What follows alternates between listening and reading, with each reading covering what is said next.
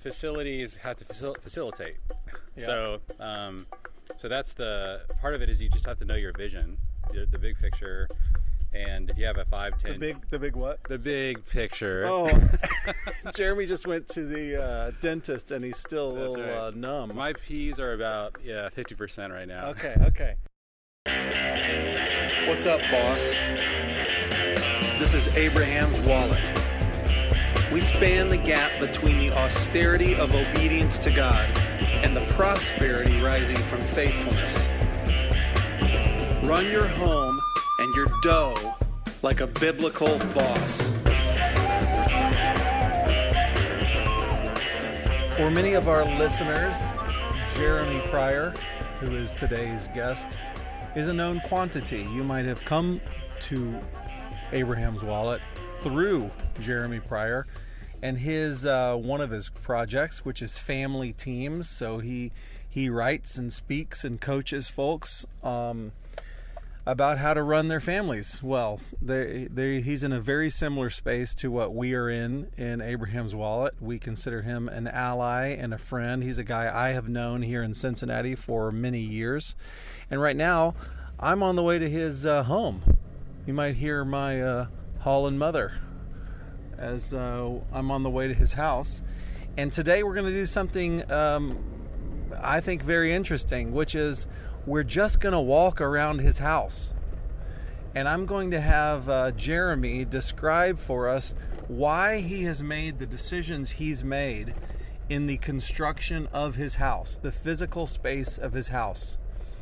Um, we know that God cares about physical space, and maybe Jeremy will be talking about that some with us. Um, and we're going to see that Jeremy is an unusual cat. If you didn't know that about Jeremy Pryor already, you should know. He is an unusual cat.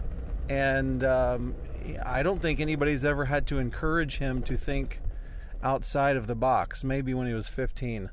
Uh, no more is that the case. So he is, um, just to give you a little grid on him, he's a serial entrepreneur. As I said, he kind of runs his own thing right now. This is not his first business that uh, he does right now with a guy named uh, Jefferson Bethke. Um, and he kind of sees all of life as an entrepreneur. He he tinkered with the whole design um, of uh, how families work, and he wrote a great book, which I strongly encourage you to read, which is called Family Revision. Family Revision, and it questions the way we see family. Do we see family from an ancient model that God gives us in the scripture, or do we see it from a modern American standpoint? It's a it's an excellent read that will provoke and encourage you. Um, anyways, he my point is that he looks at everything as something that could be tinkered with and rebuilt. And that is exactly what he's done with his home. So here we go. I know you're going to enjoy it. Here comes, uh, matter of fact, I'll just uh, walk up to Jeremy's door and that'll be our introduction. You'll hear me knocking on his door. Okay, here we go.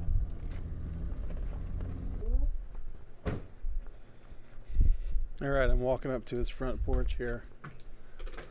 Here he is right inside.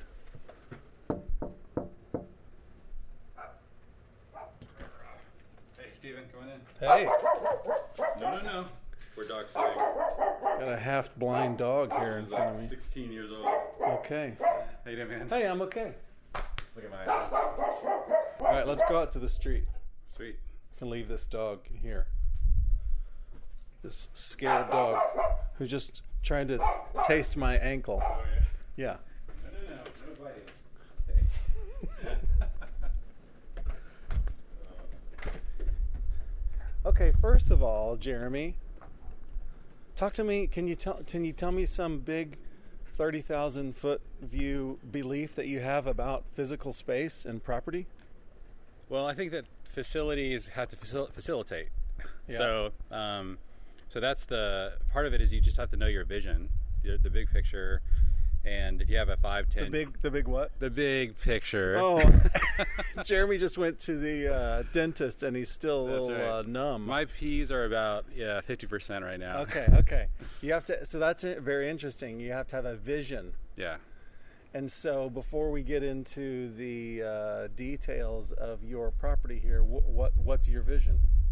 To uh, build a missions base that will facilitate uh, like the hub of a community, um, all of our families' different visions or missions that can be done through the house, um, and then also it's really a it's also a refuge. So this is a place of protection for my parents, for you know, for those who are um, helpless. Like probably one of the first visions I had was from uh, Tolkien's Rivendell. Okay. So, you know, Tolkien basically, um, in crafting the story of Rivendell, which is this house that's right on the edge of the kind of the wild areas, um, he he talks about how this is a place of like peace, of dancing, of singing, of of uh, of telling tales, of getting advice, of launching mission, and then he he ends it by saying, "No evil thing comes into that valley." And so it's this it's this really peaceful place where you can just experience, you know, all the goodness of the this father Elrond and what he's created. And so uh, you know, that's what Tolkien did was craft archetypes. So it's like he we have one of the greatest sort of um, sort of imaginations of the 20th century crafting what he thought was the greatest house that he could possibly imagine. And so it's in The Hobbit, it's in The Lord of the Rings. He weaves it in to both of his major books. Um, Interesting. so that, that definitely captured me because you have to have a, a picture. You have to like increase the resolution of what this vision is. And Yes. So I, Rivendell, um, you know, is is for me like it's it's beyond you know thirty thousand foot. It's like otherworldly. Right. You're not going to reproduce that, Yeah. but um, but you can look at elements like and especially the the, the idea of, of peace and launching into mission, um, being on the edge of the action, but being the first place people go before they get launched out, and the last, the first place they re-enter Yeah. when they come back to to a place of peace. That, that, that's probably you know at the highest level what I think about a house. That's great. I knew that uh, Tolkien was going to come into the conversation at some point because I was going to make fun of him while we were in your front room, but but here he has invaded right on the right on the beginning of our conversation. Well, we're in your driveway right now. Let's walk on down to the street, and let me just ask you, why did you choose to live on this street yeah. Well, or this village or anything? yeah. Well, the location is very central to our relationships. Okay. So uh, we, we have close friendships with two or three families on this street. Some go back 20 plus years. Um, but also, we're about 10 minutes from downtown Cincinnati.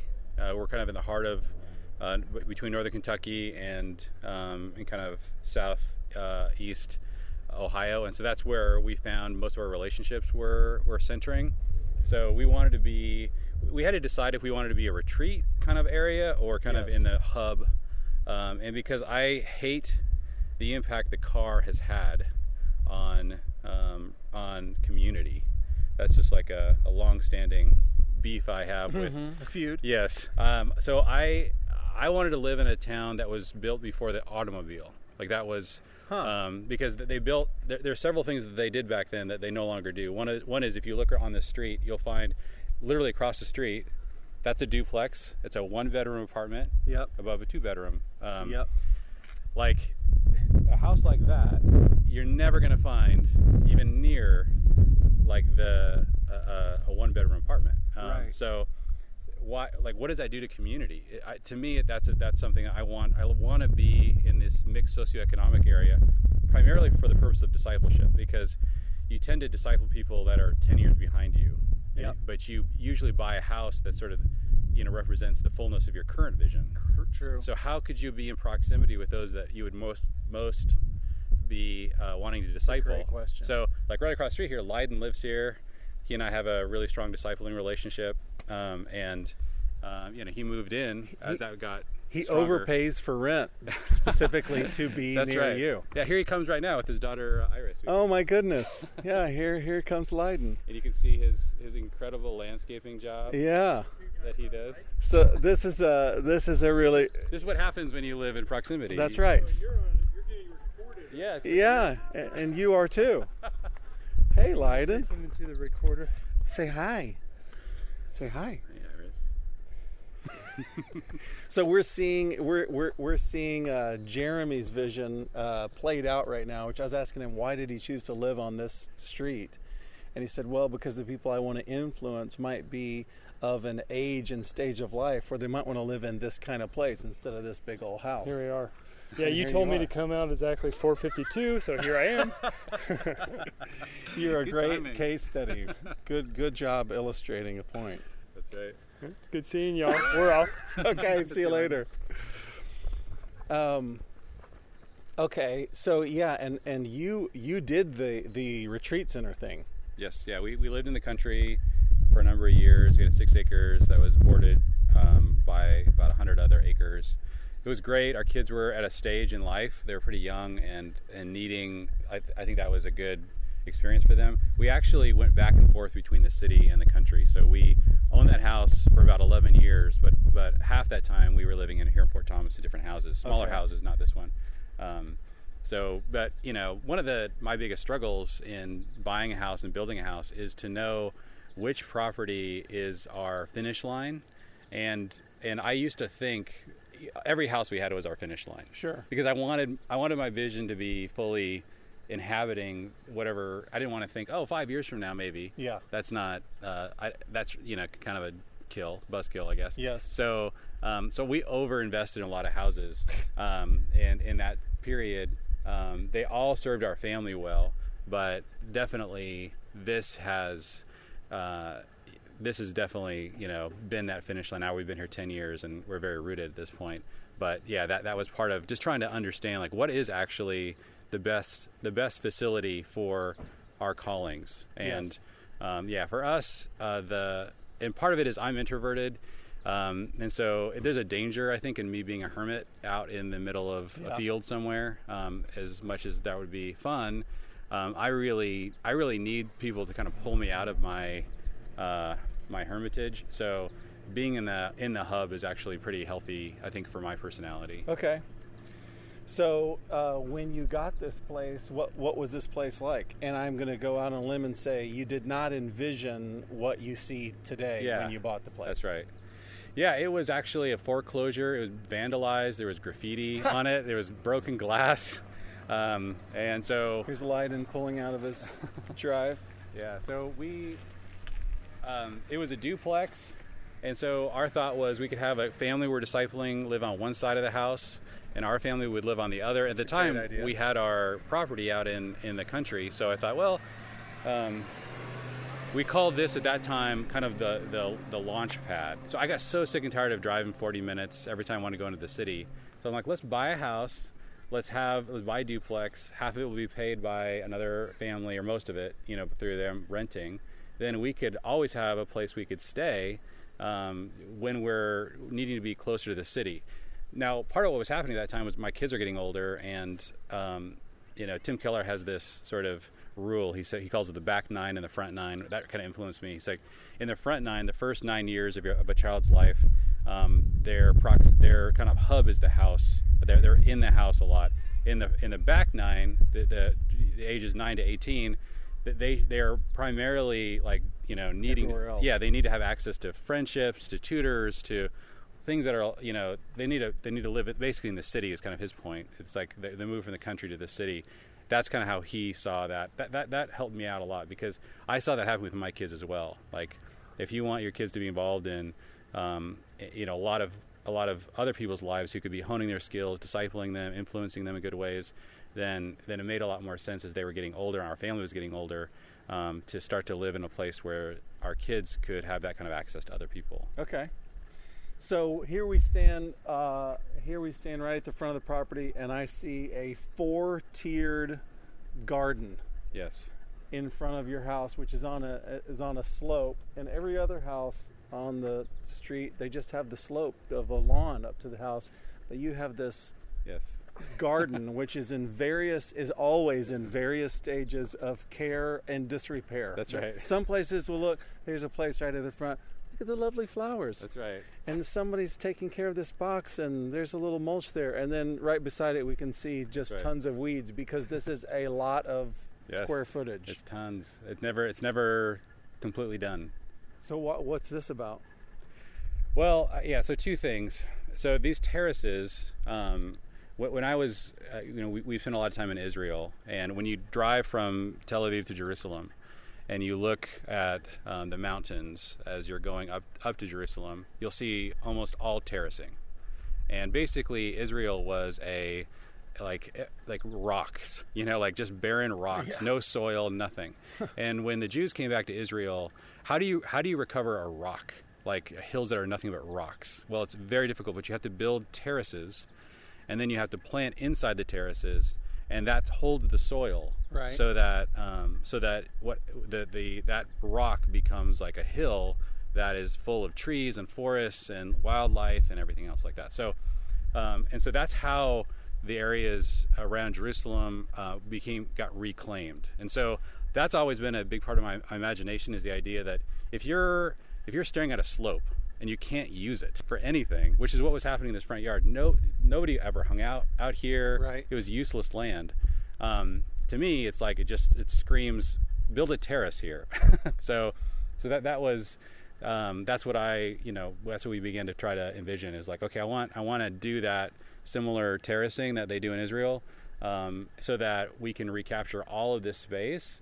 And I love to garden. It's it's a big part of my life spiritually. Is that uh, you can look at my garden at any point and tell the state of my soul. So just like you were describing here, there, there are areas that are unkempt that I'm working on. Yes. you know, someday maybe it'll be like glorious beauty. I don't know when Jesus remakes me, but Uh-huh. um, but yeah, I, I do like me and April do. We call it twilight gardening. So every night, about 20 minutes before uh, the sun totally sets, you can't see anything out here. We garden out here. Oh. Um, so that's our rhythm. Um, and so it's a it's it's a huge part of like just a hobby and something we enjoy creating that beauty you know making producing food um, and and living at a pace of life that allows for that like those are all values that for us are a big deal uh, but part of part of what you see here and and what I've done and this is something I love for dads to do is that when you buy a property I really think it's fun to do what I think I call a perimeter walking so you just walk around your house and you you ask the Lord, like, how do I steward this? That's a Like, great question. How do I steward this space? What about these? So I've asked that about literally every square inch of this property. Um, and and part of this came from when I lived in the country. I felt like I did not have the resources personally. Uh, I'm not great at stewarding land, and so I didn't feel like I knew how to steward all of that land. Um, so this little postage stamp, um, we I was like, okay, I think I think with our resources and with my limited skills, I could steward this much land. Yeah. Um, and so I, did, I kind of let myself go and just say, okay, I'm going to try to steward every square inch That's great. of this land. And so you you can ask about what the Hi. vision is. Hey, Sid, how you doing? Yeah. Hi, Hi Steve. Hi, hi, hi. My daughter Sydney. It's just a daughter coming home. So yeah, from right- what? What are you coming home from? From the shop. Oh, she's in the sewing shop. all of my corner. girls so on wednesday evening um, all of my girls in april all work at our sewing studio that's right at the top of the street this is another reason why we picked this town is that we wanted a walking town Yes. which again something that was built before the automobile so that you have Yep. retail space because we want to get to know our neighbors we want Yep. to serve the community so we own a building at the top of our street that's a five Yep. unit it's got two commercial bays uh, coffee shop and our, our sewing studio and then three residential um, um, uh, units in it so That's yeah great. but yeah, so this is this was the vision was okay. I know I want a garden. It's actually really challenging to find. Fort Thomas is full of trees, and so where are you going to find enough sunlight to actually build a garden? And we couldn't have done it really in the backyard very well. It was just mostly shade. Yeah. Um, the way our house is situated, so this is perfect, but it required A the, lot of attention. the, the what my neighbors affectionately call the Taj Mahal. yes, it does stand out. It does stand out. Basically the only reason I could build something like this is because no one has ever thought to make this uh, illegal in the zoning code because Yeah. no one's ever thought to do anything like Yeah, this. yeah, yeah, yeah. But if um, but I they probably would if, if it if it was done by If they were actually people. asked. Yeah. Okay, so that gets us uh, up into the lawn. So the only the only thing that's um, more uh, obvious from the street than the Taj Mahal is this gargantuan uh, front porch that you've built here, which I know was also not here when you got here. Yes. So, just to describe it to our listeners, there is a full sized uh, dining table here that will seat uh, 10. There's uh, two porch swings. One is like a full sized bed swing. And then there's um, living room furniture that will seat another, say, six. And that's where we will sit while you tell us uh, what was the idea here. Yeah. Well, and this is this is one of those cultural questions. We, we've we've gone from being a front porch culture to a back deck culture, um, Yeah. and that's something that happened. Um, you know, th- as that the automobile kind of took over, and so this is this is sort of our homage to the front porch culture um, of a of, of bygone yesteryear, Yeah. sitting on the front stoop and Yes. commenting as people came home right. from work or whatever. And if you look, I mean, all of our neighbors, almost all of them have front porches. Um, and so, again, I mean, this house was built in the 1890s. So when we first bought this house, it had two tiny porches because it's a duplex.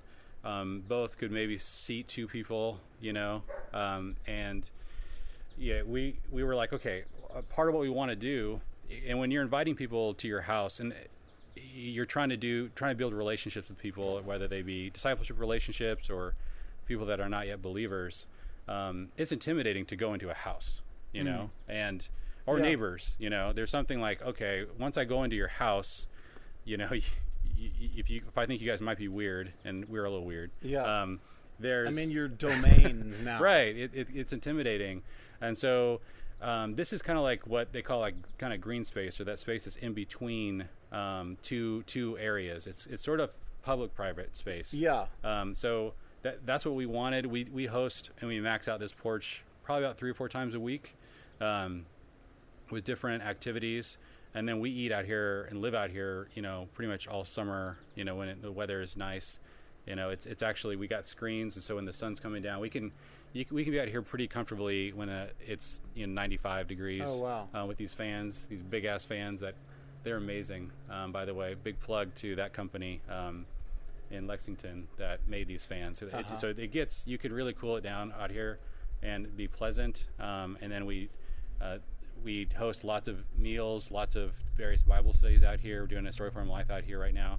Um, so yeah, it's it's uh, it, anytime we want people to really feel comfortable that are kind of getting to know us, we do an open supper every Thursday night, um, and it's always out here. That's smart. Yeah, I was gonna I was gonna say give me two examples of a weekly event that would happen in this space. So one would be the Thursday night open meal. Yeah. Um, and who do you invite to that? Um, we, we so in our community, the culture is um, everyone is praying for who to invite every week, and so that could be somebody who just needs encouragement. It could be somebody who's not yet a believer, somebody who's kind of moving closer to our community, somebody, um, yeah. Uh, and so all of our all of our kids they invite people. So it's always a mystery as to who's going to show up, and it's always an incredible blessing to see who shows up because you kind of get to see how the Holy Spirit is is orchestrating our relationships, Yeah. um, and not, not just our family, but like the Faust across the street who come Yep. to Open Supper and other families that join us every week. Peter Lord once said the greatest two tools of ministry are a pen and paper, which would be now your computer for writing emails, and a dining table. Yes. And so um, I think it's great that you have strategically created this space. Again, I, I, I want people to understand you didn't just happen upon a house that you go, this checks all the boxes Yeah. for what we want to do. Right. You had a vision and you go, we can work with this. Right. And um, this this porch has existed only since since I've known you. Mm-hmm. It wasn't here before. I remember the first time I came to this house uh, was because there was a petting zoo in the front yard for a That was on the slope. Sukkot. Yes, yes, and that was on the slope. That's right. that was the best use of the slope we could. To put a petting zoo. Okay, so let's keep moving around. This is this is uh, one of the newest spaces here on the side in the house. Um, which, by the way, um, my our listeners know this and you don't. Um, Well, I told you that I told you that uh, I, I took a, a family around Cincinnati on a little tour, Oh yeah. but you were on the tour, Oh yeah. and we walked all over your property. Nice. And uh, I was trying to explain to them some of the things that we're talking about right now, which is that vision has driven the construction and the use of this space. So what we're looking at now is that you know the little side yard between your house and the house next door. Um, the Pryors is a little bit wider than yours. There's probably uh, 20 or 25 yards between them and the next door neighbor's um, driveway. But this would be dead space for most people. Uh, not for Jeremy. What he's done is built uh, looks like about a seven foot uh, fence all the way from from the side of the house down to the back of the property. Now, what are you doing here? So this is going to be kid central. So like anytime you're you're inviting somebody over to your house, and like I said, we mostly uh, we mostly work with young families. So um, and and so what we want to create here is a super safe uh, place for the kids to play while we're talking to their parents. Um, and so there's And gonna- it's connected to this front porch that we were just on. it's, it's distant enough that that there's you know not all the noise is bleeding into the front front, but um, there's going to be actually um, two weeks. You'll there'll be a playground here because it's very recently built. Okay. And a zip line that goes all the way down to the Oh, backyard, wow. and then that's that trampoline's going to go right there, and then we're going to landscape it. So there'll be a seating area here for moms and dads who want to watch their kids play. Um, but yeah, this A little playground, basically. Right. Like there, when I think about the spaces that you need to have to think about, there's five that I I'm always like Oh, in here, terms here of like we go. building Here- community. Get out your notebooks, everybody. So Here's you- the five spaces. You want an outdoor space um, for for gathering. You want uh, like an indoor gathering space. You want a kids play area for you know, contiguous to the outdoor space. Um, you want a, uh kids childcare area inside for when you have meetings and stuff. And then then the location of the house itself. Those are the five things that when you're building a community. Um, and so we had when we bought this house, it had none only one of those five check boxes, which was it was a great location. We had none of the other four. Like we didn't have a great place for gathering. Uh, the biggest room in this house fit about ten people. Right. Um, and it, you know we didn't have an outdoor space, and the kids area. So this represents now the fifth or in the final Oh wow. kind of uh, part of the puzzle that allows us to like there's no there's nothing that we're trying to facilitate no kind of group thing that's reasonable for a house um, that I, I think that we're we're lacking kind of a basic component of that um, of that picture so this is this kind of outdoor kid play area is kind of the final the. Fascinating. So what I, what I'm seeing inside this wall is there is the trampoline that Jeremy described. There's also just a lot of like landscaping equipment. There's loose like flagstones all stacked up, and there's a couple of wheelbarrows, and there's some straw, and there's some grass seed, and there's some dirt, and it looks like s- something's about to be done here. So pretty neat. All right. Aren't you all glad that I had this idea to walk around Jeremy's house? I hope you're both uh, learning practical stuff and being uh, inspired to dream about your space because as we now go inside uh, Jeremy's house, oh, here comes Yappy Dog again. um, we come into this a front room, which is now more like a really intimate space for your family, but as the, the people that designed this house would have thought of this yeah we see you. Uh, we would have would have thought of this as the living room which uh, as you said uh, would fit if 10 people were in here it would be a tight squeeze.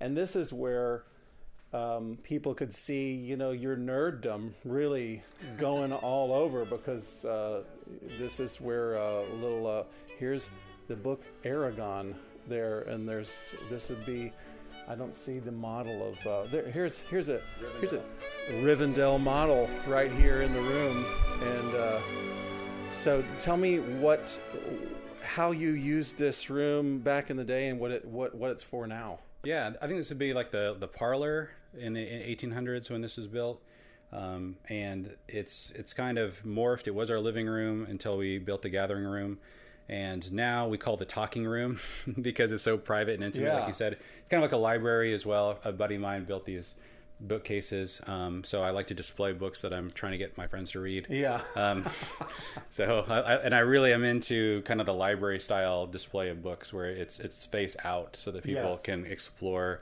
um, Yeah, and look at covers and that kind of stuff. But yeah, it's so this is where when we need to like have a conversation, me and April with one of our kids, ministry appointment. yeah, or- discipleship. I do prayer time. Um, I use this as an office if I need to have a meeting.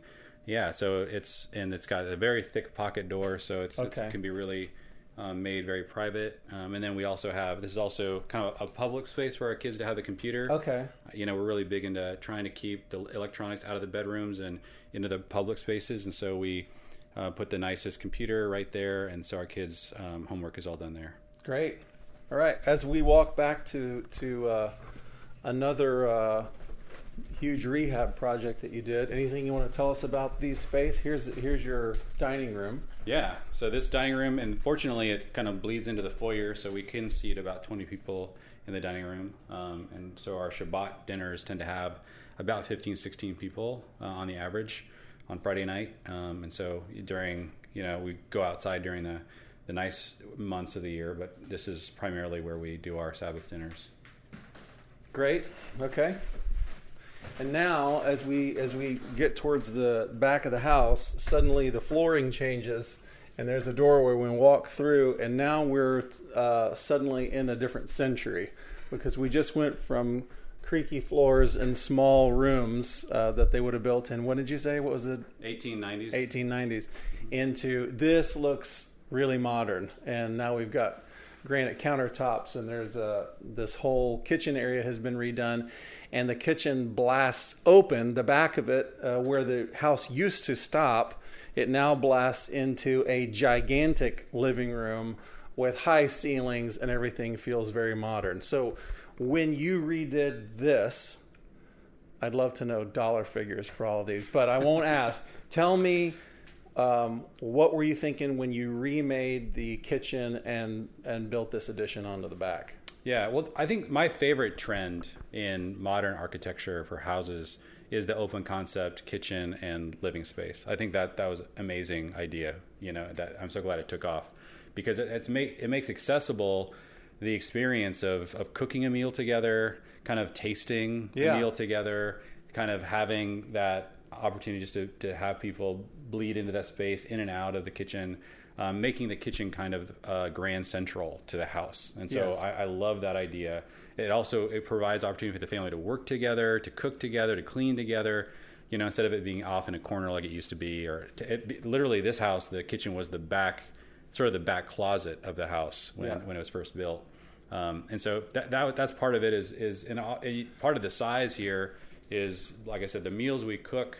It, it's there's a challenge when you go from like a very typical size kitchen to something like go all the way to industrial and we decided to split the difference instead of making an industrial kitchen which might make sense with the, the size of meals we cook um, we decided to make basically two residential kitchens. And so we've got two ovens and we're always using both two stovetops two dishwashers. And so like for example on a sabbath night um, all the kids clean up and so they blast music in the sound system we have in this room and then they they they took over both sinks both dishwashers can knock it out in like 15 minutes. Um, so Awesome. we're not intimidated to have large groups here and use real plates and things like that because this is really facilitated the cleanup as well Yeah, the book Bobos in Paradise, which I don't expect you to have mm-hmm. read, but it's a sociological study and talks about how at one point the kitchen was something that was pushed out of sight. It was behind closed doors. It was something we don't want to see. And then we want to see the products of the kitchen come out into the presentation space.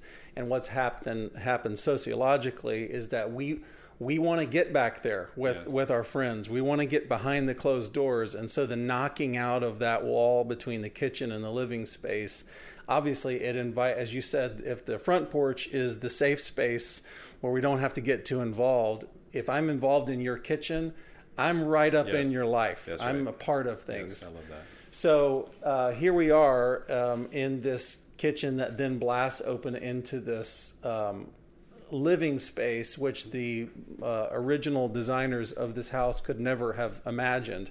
And tell me everything that. Why did you? You can tell me the things that happened in the room, but I'm more interested in the vision. Yeah. Why did you make this room this way? Well, yeah. So it's it's it's amazing how um, when you hesitate to invite people because you don't know you have enough space. Like I constantly had that problem with without this room, and you know we have 11 people living in this house, and so you know you add just double that, and most rooms will fill up with you know 20 people or something. So Yeah. so I, I wanted one where I, I really don't have to think about who how many we're inviting or yeah. I mean, obviously there's a limit, um, but but but from from just a housing perspective, this is a real, um, yeah, th- this is a very easy space to to manage with large groups, and so um, and we designed it for like overflow, and so we could we're we're not getting to that place. A, a big part of it too is if you're doing any kind of house church stuff, um, a big problem you're going to run into is is how big you have to get before you can break into two. And I, I think that size is oftentimes like 30 or 40 people uh, because you're talking about a, a well-trained other family that's ready to ready to rock, and you know people that can create a critical mass for their group. Yeah. And so, man, I mean, there's not a lot of places that are designed to fit 40 people, and you, and then we've got crazy amounts of kids. You know, I mean, our family, we're the kind of the small family in in uh, in our family. you know, my sister has more kids. and My April's older sister has nine kids, and Denver, her brother was just here with his six kids yesterday. Um, so, so so that's the other side of it is just to just to host a family event. We needed a room this big, Uh-huh. even for our family today. Let alone whatever's going to happen when our kids start having kids. Um, Yep. So, so those are the two reasons we wanted the ministry stuff, but also um, we wanted we didn't want to start to create an environment where the family had to split um, in order for us to facilitate uh, get-togethers. I see. So in this room, there you've got a fireplace. Above the fireplace is a big screen TV. There's a there's a sectional couch. There's another full size couch. There's four armchairs. There is what is traditionally thought of as a dining room table in here that that will seat six around it, which looks like there's artwork and games happening.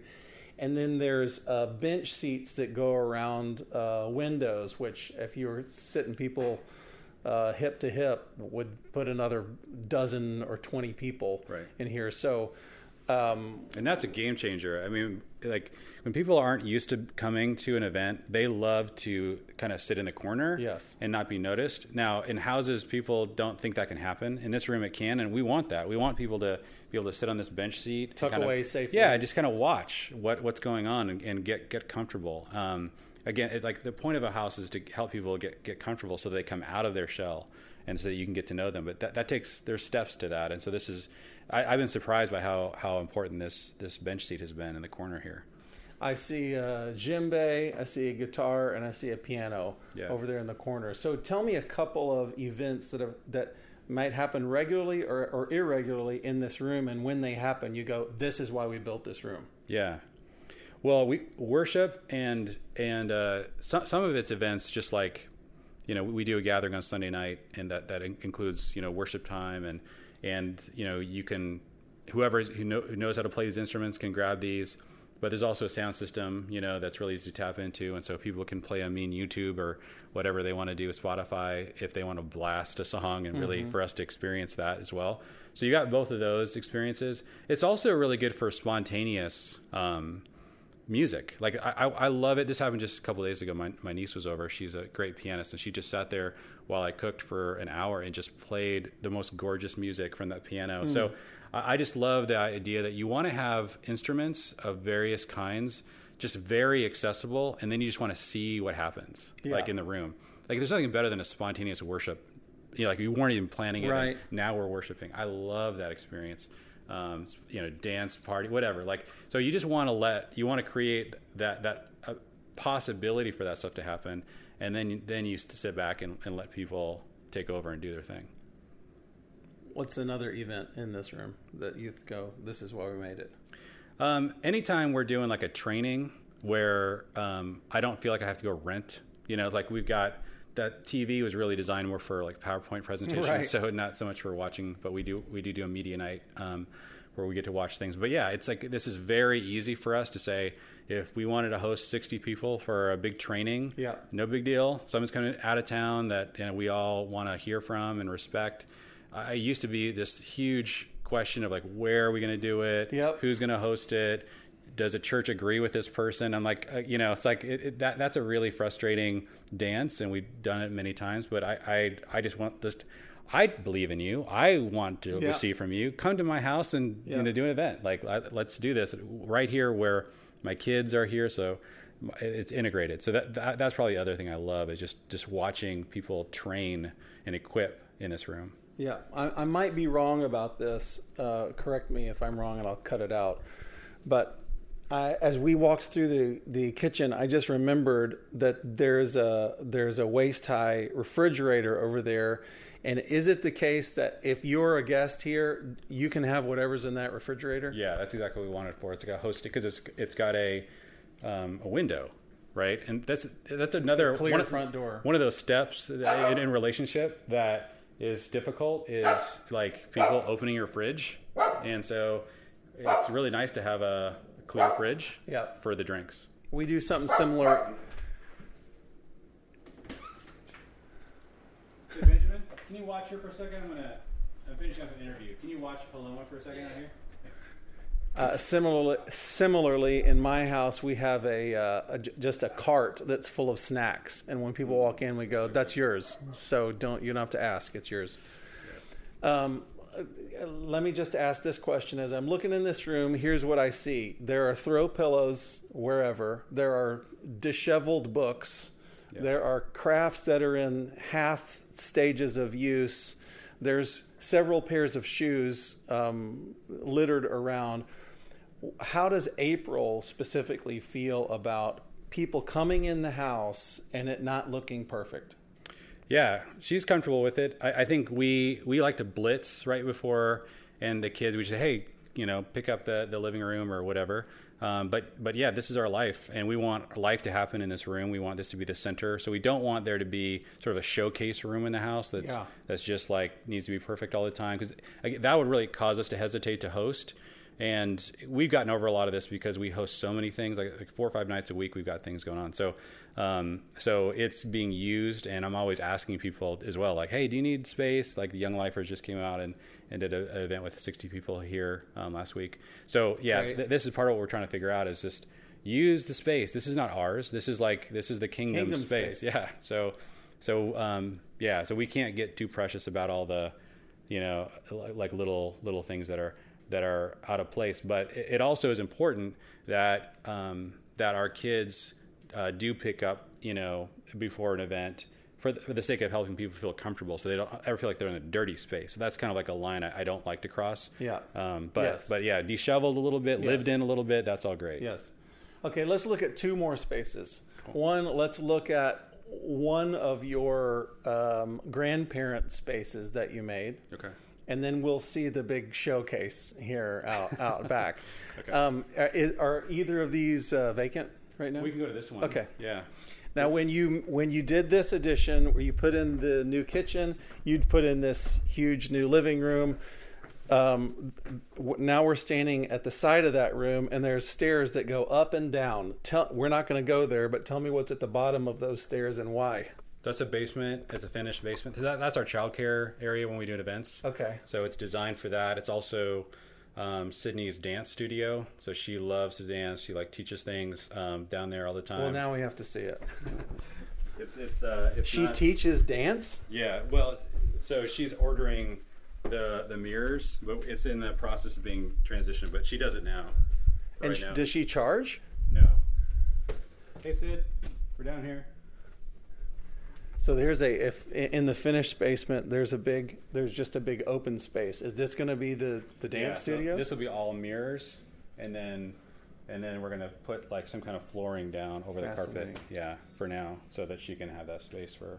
for and then who lives down here? Sydney right now. Okay. Yeah, And and Sydney's how old? seventeen. 17. And you had you had one living down here who's now moved out. Is that true? Yeah, Clayton. Um, so, so there are four living spaces in the house.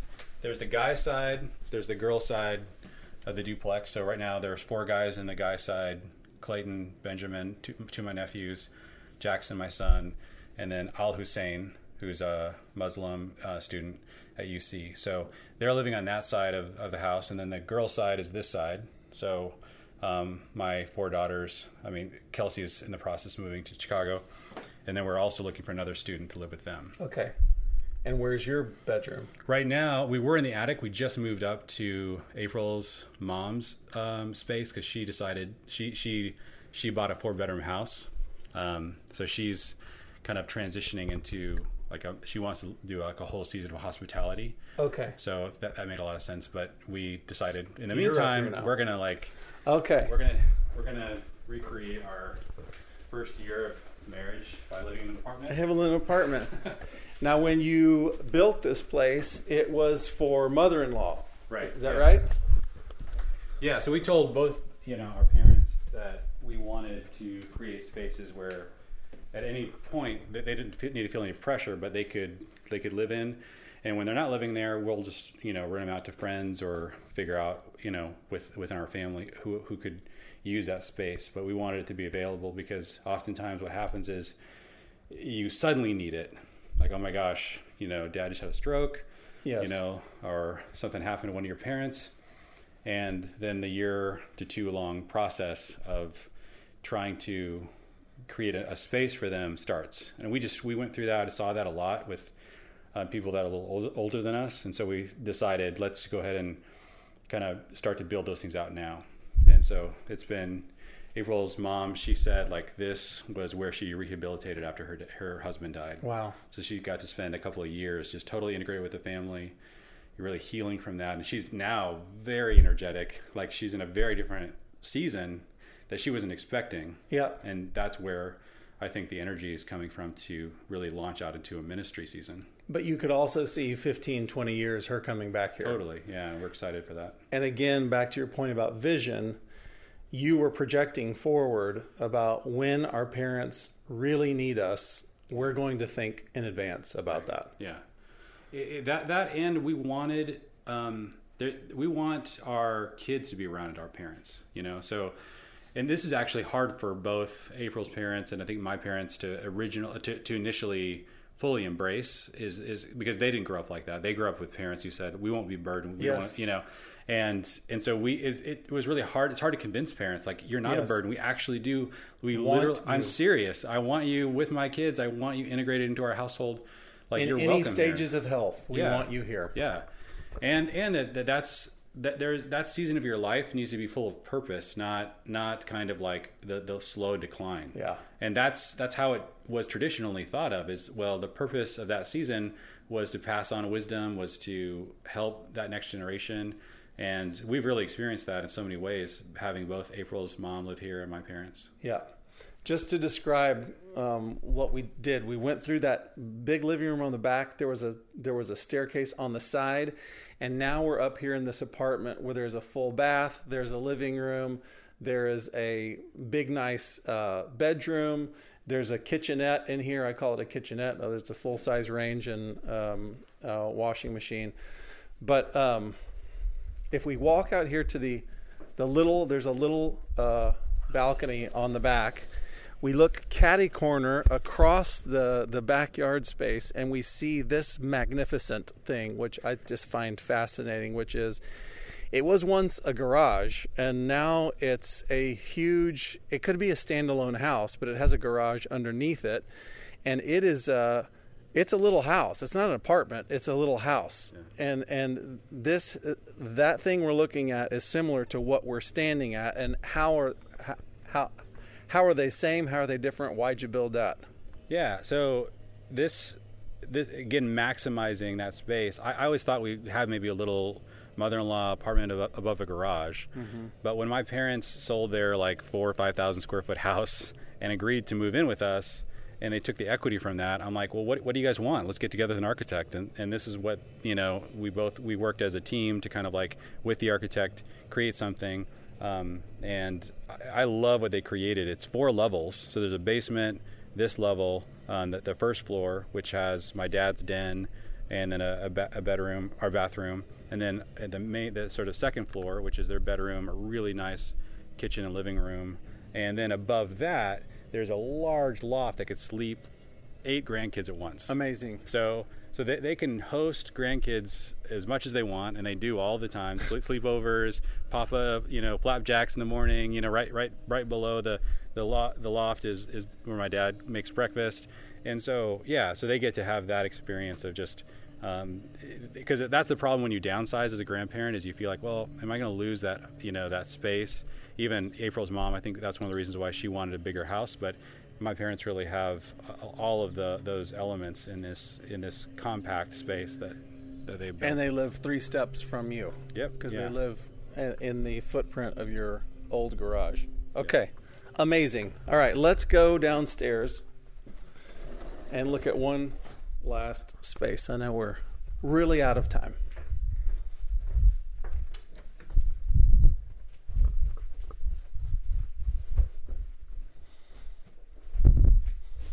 Aren't you glad that Jeremy Pryor is such an odd bird and that he thinks through things that most people never think about? I am. Um, so we're going back through the giant new living room to the back, back, back of the house. And I'll tell you what I'm looking at, which this is all very new to me. Um, we're standing on like a big Trex deck the side of it is where your zip line is for your child space. Right. There's something here that this it, it, looks like a hot tub, but I can see that it's so big. It must be like one of those swimming pools where you like can swim with the current going against you. It's both actually. Okay, it's both. Yeah. So there's a hot tub and the deal where you're swimming against the current. Then he just opened the lid. He's trying to show off. He, he he's I don't know. It's, it's his way of bragging is to take the lid off of this cool thing. By the way, I need to know the next time you're out of town. Tra- everyone's traveling, and then I'll come house sit for you. Yeah. Because the other thing that I'm looking at is. Um, I, I have not played with you, Jeremy, yet, but we've texted a little bit about it. My frickin' fetish right now is pickleball. Oh, and what I'm looking at is this man that I'm talking to right now, he built a pickleball court in his backyard. There is a basketball goal uh, uh, on the side, which I know that he loves Jesus because there's both a basketball half court and there's a pickleball court. Beside that, there's like another dining room table, there's another outdoor living room sectional. And this seems like with this little pool thing and you're going to have your little zip line outdoor space and this this this like fun time central every 18 year old's dream. Talk to me about this space.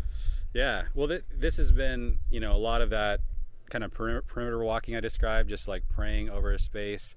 So behind our garage used to be just like or all the weeds we just threw all the junk you know all the leftover wood and you know just full of weeds. And and I don't know when it was, but I, I think it was something maybe you know eight years ago. I, I just saw a pickleball court in that section. I'm like. I'm like, I think you could fit one back here, and so I, I measured, and you actually couldn't fit one. It, it was too narrow and, it, and it, slopes down behind right. your house. It, it, was impossible. So when, when my parents, um, we went to the architect to to tear down our garage and rebuild their place, um, I knew the exact dimensions of what it would take to put a pickleball court in the back. So I told the architect, I'm like, hey, could we just move that like eight feet? Are up? you serious? Yeah. And so we worked out a scenario. And so this was just, you know, nothing land after we built this, but I knew now we have the space. If we ever wanted to do anything as crazy as put a pickleball court in the backyard, here it is. Now, as a kid, and this is, you know, for me, my childhood, like the perfect summer day for me was really simple because I grew up in Seattle and that's where pickleball started. Yeah, I had friends that with courts in their backyard. Do you know why it's named pickleball? I do.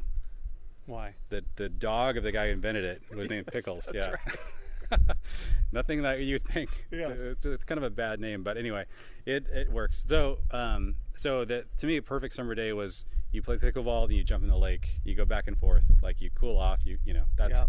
And so I'm like, could you ever create that in the backyard? And we definitely didn't have space for a pool back here and a pickleball court. It's a very small backyard, um, you know, in terms of like a larger house. And um, but yeah, it just barely fits everything. So it's like my landscaper was just joking. He's like, I've never seen every square inch used in a in a person's yard. And you're like, yes, that was the vision. Vision. that was it. Um, That's yeah. amazing. So it, but we are out here all the time, and like talk about like a way to assault the screen time culture. and this is a big deal. I mean, Yes, it's like, it is. what are you going to do? You should have a strategy. like you need to have you need to have things to do and you know you could have card games or like we, we did all of that stuff board Yep. games like but think about that and so part part of it for me too was even so my dad you know he's in his mid 70s and you know pickleball is is uh, you can play it into your 80s it's, Yep. it's a really it's it's not as hard on your body as like tennis so Yep. Um, so part of it is just I want I want to keep everyone in shape you know Yes. as late as long as we can Yep. um, and I none of us are great at cardio we're all just total slobs when it comes to running um, and so I'm like ah like we're gonna we're all gonna get heart attacks so, So you could fool your dad into this is a way to spend time with your grandkids, right. but secretly you're keeping him alive. exactly that's that's my that's my evil plan I Just love keep it. my dad alive I yeah. love it. um, so this was quite an undertaking, I'm sure. How how long did this t- thing take to to uh, install? the court Yeah, all of this, the deck, the court. Uh, has this been here a while and I didn't no, know about is- it? Okay. Yeah, it was so fun. There was a crane. It was crazy. Oh, my word. This, but um, this is all new. I mean, this that we just so we we did we did the ex- excavation and the concrete pour um, last fall, and then so this everything uh, the the paint and the patio and the deck and the pool all happened um, this spring. In the And summer. you c- can you I see here you could put a, a volleyball net up here. Yeah, it literally takes about about 20 seconds to turn that from a pickleball court into a volleyball court or badminton uh, court. Amazing. Yeah, it's a sports court. That's kind of what they call them. So they're they're such a great design. I- I'm a huge fan of this. And there's a guy in Cincinnati who's amazing who did our, our, our stuff for us. But because yeah, it's like those are my favorite sports. Like you just listed them. basketball, pickleball, badminton, volleyball. That's it. Yeah. Like you can do it all in one place in your backyard. Yes. Like, sold. Like this is cheaper than a pool, like an in-ground pool. Yeah. Like, let's do it. So. Um, You wrote in Family Revision about your decision about tennis, yeah. but pickleball the bar is even lower to people getting in. Yeah. And it's a quicker game, and you're close. You can talk while you're playing. It's just a great. It's the fastest game. growing sport in America right now. Yeah. There's a place in Florida that has 160 courts in one area, and they're like a three day waiting period. I mean, it is so fun because unlike tennis, which you feel like an idiot for the first year you're playing tennis, you feel like a god the first 20 seconds you play pickleball because the ball moves so slow. Yeah. And you do things all the time. You're like, how did I do that? You're like, it's so good on the ego. It's so good on the body. Uh-huh. I, I couldn't say enough about this sport. Get into it. If you're super sporty and you're, you you want to like do something really complex, then maybe maybe pickleball is not. But if you want like an everyman sport, Yeah. with your kids and Yeah. everyone to, to enjoy it. And so we, we host a lot of we do a lot of stuff out here of like pickleball nights. Um, Fantastic. Where like we use that fire pit, you know, have like you know wine and cheese or fondue or whatever, and then just have different people coming. Yeah, and- just streaming yeah, on the court. my friend Dave Valentine, who lives a couple doors down, he does like clinics. Yeah. You know how to play, and it's yep. it's Played like. with him last night. did you really? Yes, I did. Oh my gosh, did you beat him? He's Um, good. Yeah, we we probably split. We probably Really? Split. Yeah. yeah. Oh, good job. Yeah, he, he's wow. good. Yeah. So the only thing I miss here is where's the grill? Well, we cook on that. That Oh, that's you actually cook on that. Yeah. Okay, So and the then fire pit. I can show you my um, my grill setup is on the side of the kitchen. Oh, I see. Yeah. Okay. So there's another there's a there's a side porch here. We go back through the big living space.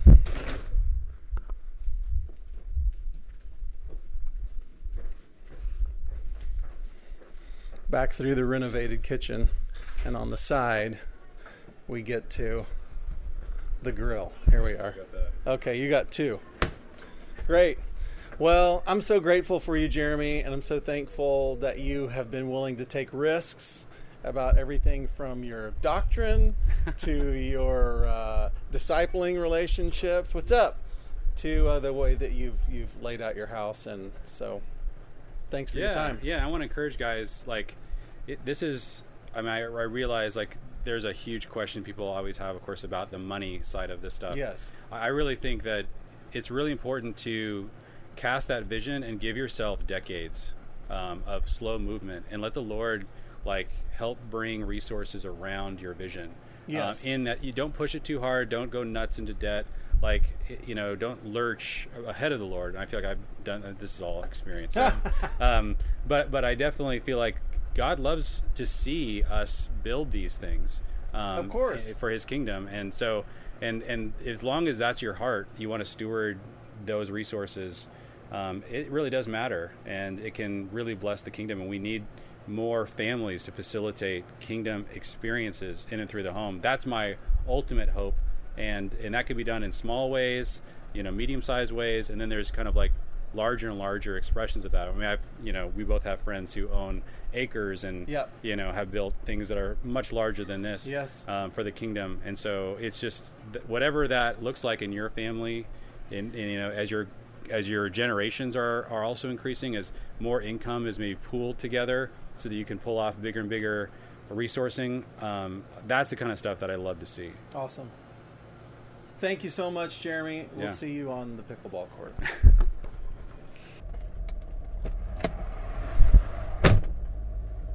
All right. Now I'm back in my car, headed home. Had to pause there for a minute. Jeremy invited me to uh, play a little game of pickleball, so of course I had to take him up on that.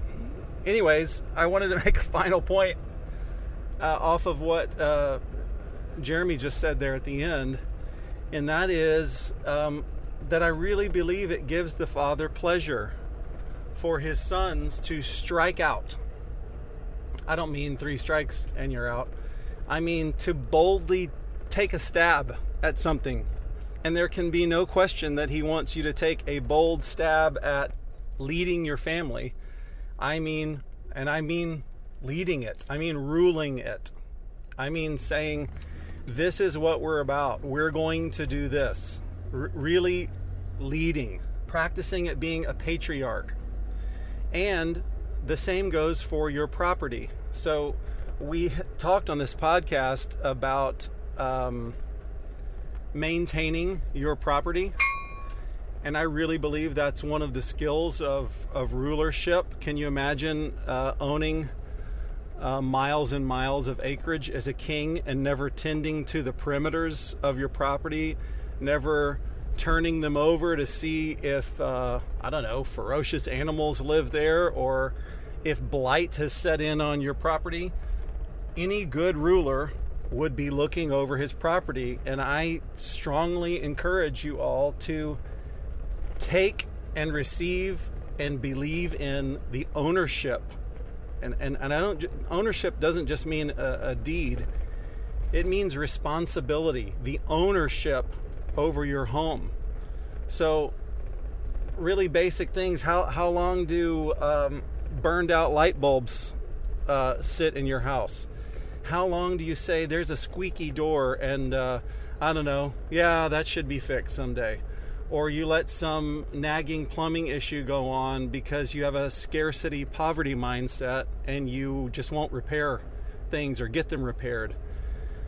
Um, I, I think that Jeremy's model is an excellent one to actually walk the perimeter of your home with the Holy Spirit. Have a conversation with God as you're walking your property down into the depths of the basement whatever if you live on five acres walk the five acres walk the perimeter and ask the lord what how could this property possibly be used for you so here's a little verse for you all of creation waits in eager expectation for the sons of god the huios of god if you remember that episode the huios of God to be revealed. And here's a little uh, hint for you. How do you think the huios, the mature sons who are able to rule, how do you expect that they will be revealed? If all of creation waits in eager expectation for the sons of God to be revealed, how do you think they'll be revealed? Um, I know that we have to learn submission to the Lord's rule. We have to learn kindness. We have to learn how to be followers before we can be leaders. But I'm going to go on a limb and say the ruling sons of God won't be revealed by their submission, their kindness, their gentleness, and their deferential attitude. My guess is that the huios, mature, ruling sons of God will be revealed by them ruling. By them ruling. And I don't mean you need to rule everybody at work. I don't mean you need to rule everybody on your street. Sorry, I'm on the highway and my engine's going to get louder. I'll try to finish here soon. It's going to be revealed by you ruling that which is at hand for you. So you're starting with you rule your own schedule. You rule your own body and you make decisions about what what we're going to eat and when we're going to sleep and the things that we will and won't look at. Uh, Job 31, verse 1 says, I made a covenant with my eyes that I would not look lustfully at a girl. There's something to rule over. If you have ambitions, you think God made me to be a CEO someday. I'm supposed to I'm supposed to lead a church. I'm supposed to lead a company. Great. Let's start with your eyeballs. Let's start with my uh, my old friend uh, Voddie Baucham says he always used to say, um, if you want a, a a life where you're ruling things in the kingdom, let's start with your uh, making your bed every morning. I know that Jordan, Jordan Peterson has also said that in recent days, but I heard it in the 80s from Voddie Baucham. He said, uh, You got to rule your eyes, and why don't you start with making your bed every day? So I say all that to say, um, you, you should learn how to rule your property and go, God, what have you made this space for? How can I be a good ruler of it? And then how can I have vision for what you're going to do in my family on my property? So I bless you all as you dream about these things. Bless you. See you next time.